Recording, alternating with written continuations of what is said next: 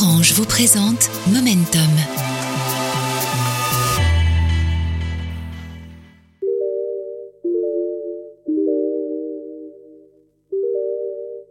Salut et bienvenue.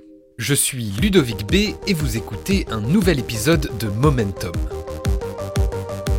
Quand l'information est devenue mondiale en passant sous la mer. Momentum, c'est à chaque fois l'histoire d'une bascule. Ce moment où une nouvelle technologie arrive et change nos sociétés pour toujours. Raconter l'étincelle qui d'un seul coup fait naître un futur qu'on n'imaginait pas. Alors, prêt pour la bascule? Dans cet épisode, je vais vous parler de chevaux, de pigeons, de grands fonds, de gros poissons, de câbles et de ce qu'ils transportent désormais, des informations tout autour du monde. Allez, momentum, c'est parti.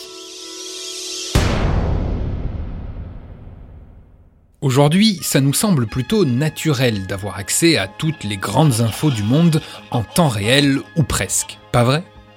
Qu'il s'agisse euh, du résultat des élections américaines, euh, de ceux de la finale de la Coupe du Monde de foot ou des dernières déclarations de Lady Gaga, c'est évident, aussitôt dit, aussitôt fait, aussitôt répété par tous les médias. Difficile d'imaginer un temps pas si lointain où tout était bien différent. Hop, nous voici en 1821 année importante s'il en est, puisque cette année-là est mort sur l'île de Sainte-Hélène un certain Napoléon Bonaparte. Rien de moins que l'homme le plus connu et le plus puissant de l'époque. Le boss du game. Nous sommes le 6 juillet 1821 à Paris et imaginez que vous découvrez dans les pages du Moniteur universel, journal officiel du gouvernement français, cette info, Bonaparte est mort. Je vous entends déjà, là, les premières et premiers de la classe. Oui, oui, je vous entends dire tout haut Mais enfin, c'est n'importe quoi, il est pas mort en juillet 1821, Napoléon, il est mort au mois de mai. Et vous avez raison. L'ex-empereur rend son dernier souffle le 5 mai 1821, pour être exact. Et pourtant, les Françaises et les Français ne seront au courant que deux mois plus tard. Ça vous donne une idée de la vitesse de propagation des infos à l'époque. On est loin des alertes qui vibrent au fond de nos poches. Hein. Tenez, un autre exemple. La mort du président américain Abraham Lincoln, le 15 avril 1865, suite à son assassinat. Eh bien, elle est annoncée en France le 27 avril. L'info aura mis quasiment deux semaines pour traverser l'Atlantique. Alors, vous me direz, c'est toujours mieux que le délai de deux mois pour le décès de Napoléon. Et là aussi, vous aurez raison. C'est parce qu'entre-temps, la circulation de l'information a évolué. Notamment grâce à la naissance en 1843 des premières autoroutes de l'information, le réseau télégraphique. Adieu relais de poste à cheval, adieu pigeon voyageur et bonjour poteau télégraphique. Alors, forcément, l'arrivée du télégraphe ouvre un nouveau monde, celui d'une information qui pourrait circuler bien plus vite qu'auparavant. Et dans certains domaines, c'est crucial. Les chiffres de la bourse par exemple, ou les informations diplomatiques. Il y a là un coup à jouer, une transformation de société à suivre, voire à anticiper, et certains ne s'y trompent pas. À peine quelques années avant que les premiers câbles sous-marins soient posés au fond de la Manche, un certain Charles-Louis Havas, banquier ruiné, crée son agence de presse. Et pour faire circuler ces précieuses infos, il saute sur l'occasion des premiers câbles télégraphiques, d'abord terrestres puis sous-marins. Michael Palmer, professeur émérite de l'université Paris 3 Sorbonne Nouvelle, nous raconte les débuts de cette histoire. C'est assez cocasse. Une des rares, si ce n'est la seule lettre qu'on a de Charles-Louis Havas, c'est en 1830-31. Il envoie une lettre disant Je suis désespéré, j'ai tellement essayé de choses, rien ne marche, je pars pour un très grand voyage, je reviendrai, soit ça marchera, soit ça marche pas. Et effectivement, il va l'année d'après créer son bureau d'agence à partir surtout d'une compilation de journaux de l'étranger. Il a fait en sorte que des journalistes dans divers grands centres en Europe lui envoient des extraits de lettres qui lui permettent de dire je crée un bureau de correspondance de presse. Euh, on sait que lui, comme d'autres, va surtout rechercher en premier lieu des cours de la bourse, des informations économiques et financières. Et ça va être un, un des grands atouts des toutes premières agences, en tout cas en Europe. Il y a l'information économique et financière, mais il y a aussi peu à peu l'information dite générale, qui à l'époque est très institutionnelle, très politique où ça concerne les chefs d'État, les sommités politiques. Quelques années plus tard, 1848, un coopératif de journaux nord-américains, dont plusieurs journaux new-yorkais, ont décidé de partager les coûts de la transmission télégraphique, qui ça va être un facteur majeur pour que bah, dès 48, l'information générale, politique, institutionnelle circule, souvent les nouvelles de la Capitole à Washington. Dans les tuyaux des télégraphes terrestres flambant neufs, les informations se bousculent donc rapidement. Sauf qu'il reste un problème de taille. Une fois qu'une info a circulé de Londres à Douvres sur la côte anglaise, comment lui faire traverser la Manche tout aussi rapidement? Car la demande est là, on veut une information libre de circuler partout, tout le temps, le plus rapidement possible. Eh bien, pourquoi faire compliqué? Si on a des câbles pour faire transiter des infos sur de longues distances sur Terre, il suffit de tirer ces mêmes câbles en mer. Aussi simple que ça.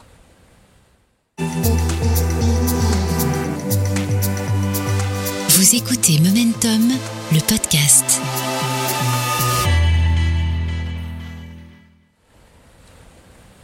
Moins de 7 ans après l'invention des câbles télégraphiques terrestres, un premier câble sous-marin est déposé au fond de la Manche. Il y a aujourd'hui 100 ans a été posé à travers le Pas-de-Calais le premier câble sous-marin qui devait permettre les communications télégraphiques entre la France et l'Angleterre. Monsieur Berthe, maire de Calais, prononce un discours dans lequel il dit notamment Depuis la date du premier télégramme France-Angleterre, cette évolution prodigieuse, due au génie humain, a été appréciée immédiatement. En 1853 déjà, le nombre de correspondances télégraphiques dépassait 100 000. Laissons Jean-Luc Villemain, directeur des réseaux et des services internationaux chez Orange, nous raconter cette histoire. Les câbles sous-marins, c'est une technologie qui est assez ancienne puisque le premier câble sous-marin, il a été posé en 1850. Ça a d'ailleurs été un échec. Il a été reposé en 1851 entre la France et l'Angleterre et ça a marché. Donc c'est très très ancien. Ceci dit, les câbles sous-marins de l'époque n'avaient qu'un très lointain rapport avec les câbles sous-marins tels qu'ils sont euh, utilisés aujourd'hui. À l'époque, un câble sous-marin, c'était extrêmement simple. C'était un morceau de cuivre, donc un conducteur euh, électrique. Autour, on mettait de la corde pour assurer une certaine résistance et puis on mettait un isolant. Et en fait, d'ailleurs, c'est la découverte de ce premier isolant, qui était un dérivé du caoutchouc végétal qu'on appelle le gutta-percha, qui a permis la création de ces premiers câbles sous-marins. Et on mettait ça au fond de l'eau. Évidemment, là-dessus, on pouvait pas faire passer un grand nombre d'informations. Et le seul type d'information qu'on savait faire passer sur ce type de câble, eh ben, c'était du morse, c'est-à-dire une succession de courants électriques. Le courant passe, le courant s'arrête, le courant passe, le courant s'arrête. Et la longueur relative de ces passages permet de passer un alphabet en code, hein, c'est le code Morse, et donc on pouvait passer avec une vitesse extrêmement relative un certain nombre d'informations. Sauf que tirer des câbles au fond des océans, c'est plus facile à dire qu'à faire. Et surtout, au début, les marins pêcheurs, qui n'étaient pas au courant de cette transformation fondamentale qui passait sous leur bateau, étaient parfois surpris de tomber sur ces étranges serpentins de mer. La première pose, elle est très artisanale. Hein. On met un rouleau sur un câble, on fait avancer le câble. Alors le navire qui a posé ce premier câble, c'est un remorqueur à vapeur, le Goliath. On a très belles photos de lui. Il a une roue à aube et il avance et il laisse le câble euh, derrière lui. À l'époque, d'ailleurs, on ne savait pas qu'il fallait enterrer les câbles sous-marins pour les protéger. Et c'est d'ailleurs pour ça que le câble a été très rapidement coupé, parce que les pêcheurs l'ont découvert, ils l'ont remonté. Il y a même une légende qui dit qu'un pêcheur aura dit j'ai trouvé une algue merveilleuse, il y a de l'or au milieu. En fait, l'or au milieu, c'était le cuivre. Et donc, effectivement, euh, le câble a été coupé pour voir ce qu'il y avait dedans. Et donc, on a reposé le câble une année plus tard, mais on savait qu'il fallait pas laisser les câbles au fond de la mer dans les endroits où les gens étaient susceptibles de les attraper. Alors, c'est très amusant parce qu'une grande partie des techniques de pose qui sont encore utilisées aujourd'hui ont été mis au point au 19e siècle. Si les premières poses de câbles sous-marins furent un peu rocambolesques et pas toujours très efficaces, les ingénieurs de l'époque ont vite appris à ajuster le tir. À partir de là, plus rien ne fut comme avant. Jean-Luc Villemain après, ça part très très vite. On va poser en 1857 et 1858 le premier câble entre l'Europe et les États-Unis. Et d'ailleurs, à l'occasion de cette pause, le président Buchanan, qui est président des États-Unis, va échanger un message avec la reine Victoria. Ce message, il fait 100 mots, et ces 100 mots, ils vont être transmis en 26 minutes ça vous donne une idée de la vitesse de transmission. Alors c'est un très beau message, hein. c'est vraiment une ode à la paix, puisqu'on pensait que les câbles sous-marins qui allaient renforcer la communication entre les gens, allaient favoriser la paix, éviter la guerre. Et on a des dessins qui représentent la paix qui voyage sur le câble sous-marin entre l'Europe et, les États-Unis. Donc on était dans un idéal un peu comparable à celui qu'on a connu avec le web à, une certaine époque. Donc ça va très très vite. Pourquoi? Parce que c'était effectivement le seul moyen qu'il y avait pour échanger d'informations. Et il y a eu un espèce de pionnier là-dedans c'est le Royaume-Uni. Parce que le Royaume-Uni avait des colonies partout dans le monde et il a utilisé le premier réseau de câbles sous-marins pour gouverner ces colonies partout. Il y en avait en Inde, il y en avait en Asie, etc. Et donc le réseau de câbles sous-marins, très rapidement, il a fait le tour de la Terre. Alors, on se dit, ok, les câbles sont en place, les informations circulent. Au fond, l'histoire est linéaire. Il suffit d'améliorer les câbles pour faire tourner les infos plus vite et hop, bienvenue en 2022 où une info fait le tour du monde en 3 tweets. Eh bien non.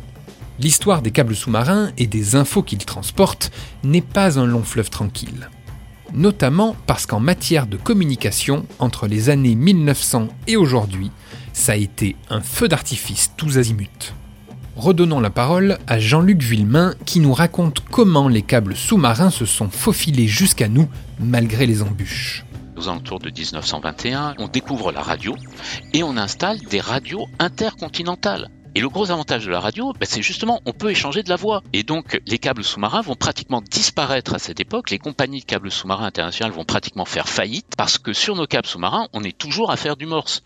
Et c'est à la fin de la Deuxième Guerre mondiale qu'on va faire plusieurs découvertes. L'une d'entre elles qui est fondamentale, c'est le répéteur.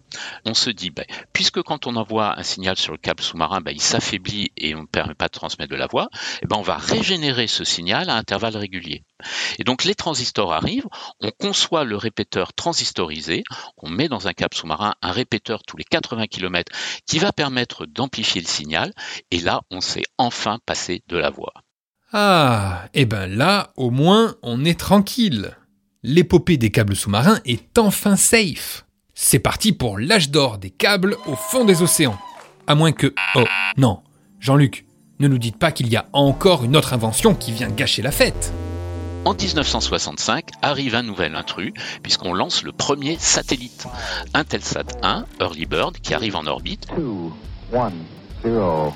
C'est ce matin, 0h45 heure française, que partant du Cap Kennedy, une fusée Thor Delta a mis sur orbite le premier satellite commercial de télécommunication surnommé Early Bird, l'oiseau matinal. Ce satellite comprend 240 canaux de communication téléphonique. Il ne sait pas faire grand-chose au niveau de la voix. Il passe quelques circuits téléphoniques, à peu près comme un cap sous-marin d'époque. Mais il a un truc génial. Il sait faire de la télé. Il sait faire du broadcast. Il pourra en outre retransmettre des programmes de télévision et 4500 circuits de téléscripteurs fonctionneront d'un côté à l'autre de l'Atlantique. Et donc, le satellite va s'imposer comme le moyen de transmission des communications à longue distance et intercontinentales pendant quelques années. Et là, c'est le deuxième hiver pour les câbles sous-marins qui sont de nouveau dépositionnés par rapport à un nouveau concurrent. Et ultime rebondissement, c'est en 1988, il y a un nouveau saut technologique, c'est l'arrivée de la fibre optique. Parce que nos câbles sous-marins, ça restait du cuivre à l'intérieur. Donc en 1988 arrive le premier câble sous-marin à fibre optique entre la France, les États-Unis et l'Angleterre. Il s'appelle la TAT8 et il a une capacité de communication absolument inouïe. On est dans un rapport pratiquement de 100 à 1000 par rapport à ce qu'on sait faire avec le satellite. Eh ben voilà C'est qui les boss du game de la circulation de l'info? Ce sont les câbles sous-marins. Drop the mic, repasse le satellite. Vous écoutez Momentum, le podcast.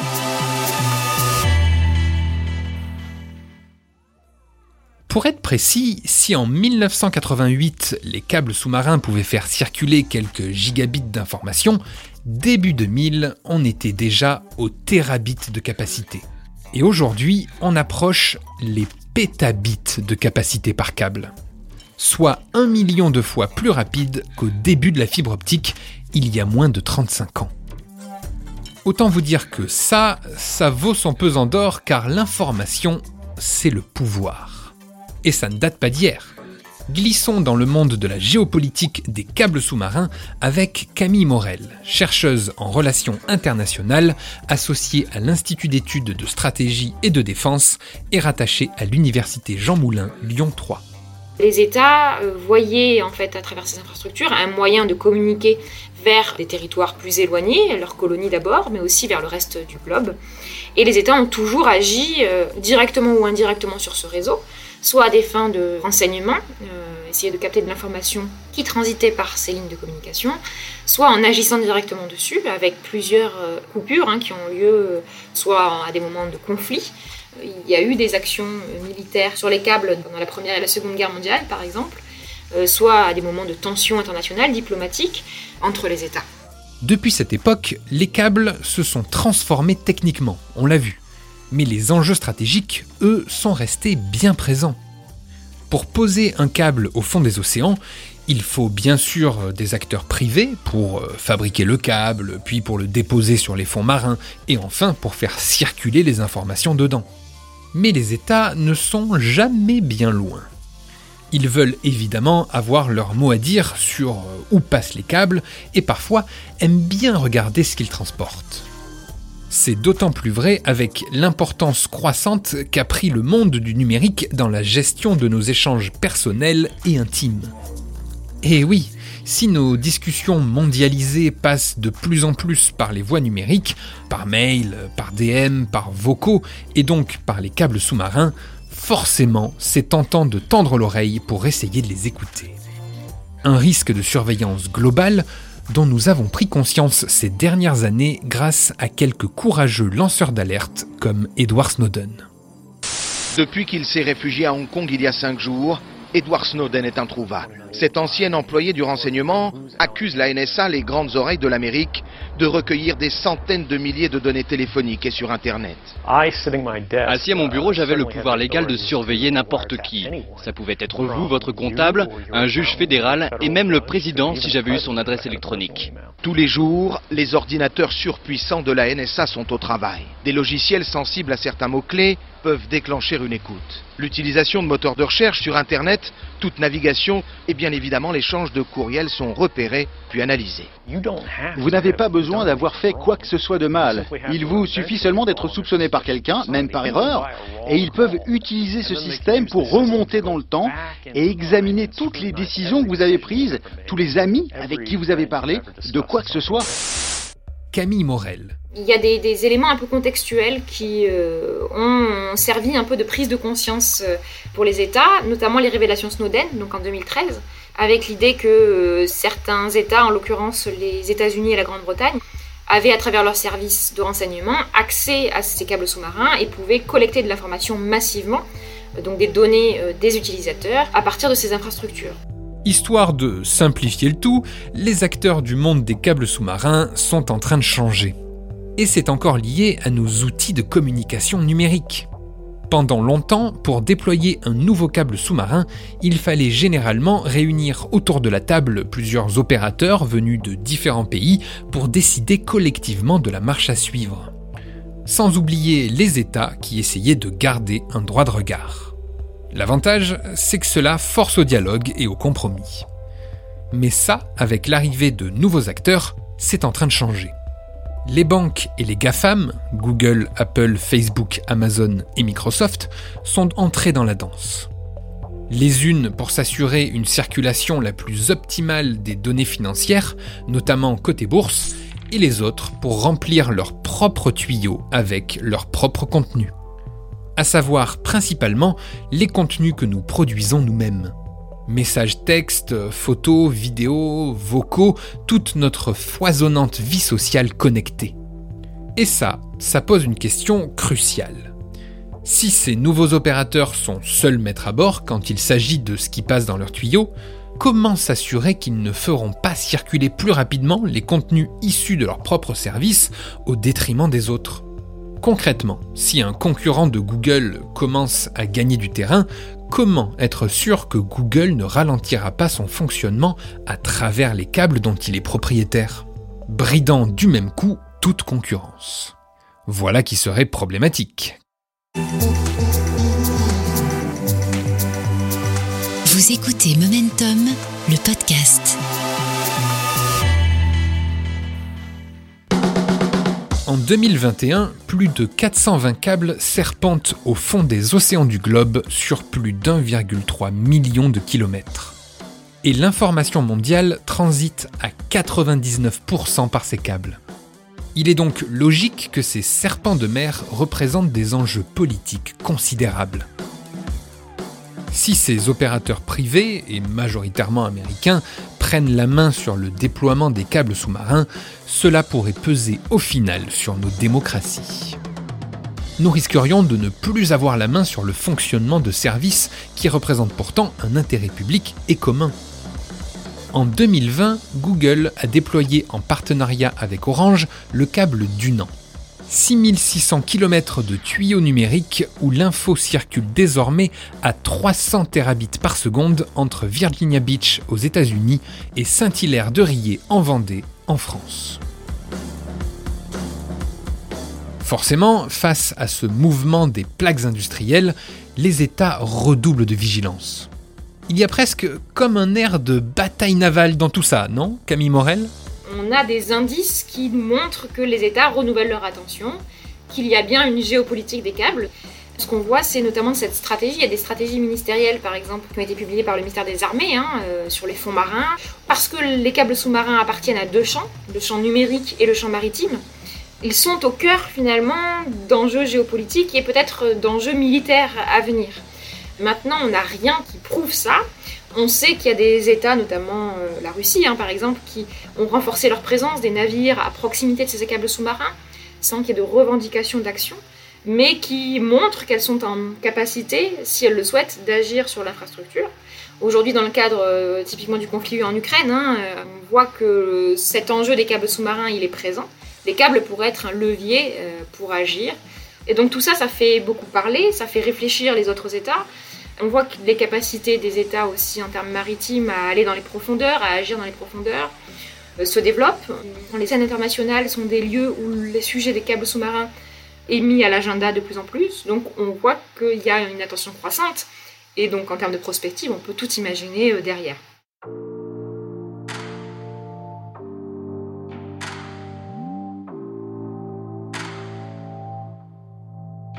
Depuis les premiers câbles télégraphiques déposés et qui ne tenaient que quelques dizaines de minutes, de l'eau a coulé sous les remorqueurs. Quand on pense à nos télécommunications, on lève souvent les yeux au ciel, cherchant à découvrir dans la constellation nocturne ces petits points mouvants que sont nos satellites. Sauf que pour l'instant, tant que la transmission satellite par laser reste à l'état de recherche, le secret de nos échanges repose au fond des océans. Nos mails, nos SMS, nos vocaux, nos vidéos, tout comme les dernières infos que l'on reçoit en alerte ou le dernier article People que l'on dévore en cachette, tout transite par là, en compagnie des requins, des poissons-lunes et des hippocampes.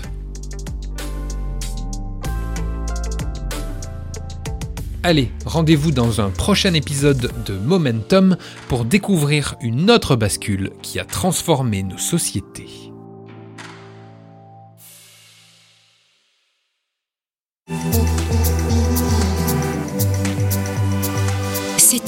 Un podcast orange.